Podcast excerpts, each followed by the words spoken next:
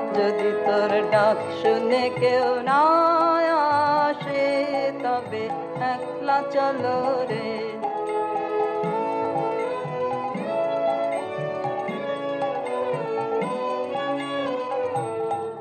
ऐसा कम ही देखने को मिलता है कि किसी देश की जनता ने किसी एक खास दिन को अपने स्थानीय कैलेंडर की तरह घोषित किया हो हाँ बंगाली पूरे साल के इस एक ही दिन का बंगला कैलेंडर के अनुसार उच्चारण करते हैं।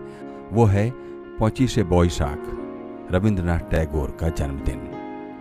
रविन्द्रनाथ टैगोर ने अपने जीवन के आखिरी दशक में चित्रकला के प्रति उत्साह व्यक्त किया और अपनी बनाई हुई पेंटिंग से भारतीय चित्रकला को अंतर्राष्ट्रीय स्तर तक पहुँचाया। रविन्द्रनाथ टैगोर ने 1931 में एक फ़िल्म का निर्देशन भी किया, जो उनके ही नाटक नौटीर पूजा पर आधारित थी। रविंद्रनाथ में दृश्यकला के प्रति गहरा रुझान, अपनी रूस और जापान यात्राओं के बाद पैदा हुआ।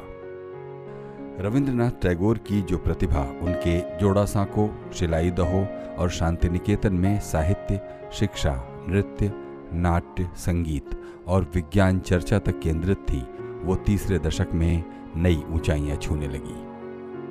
बंगाल के गली, मोहल्ले, स्कूल, क्लब और सारे जन जुटाव के स्थानों पर जाने अनजाने रविंद्रनाथ की चर्चा एक आम बात है।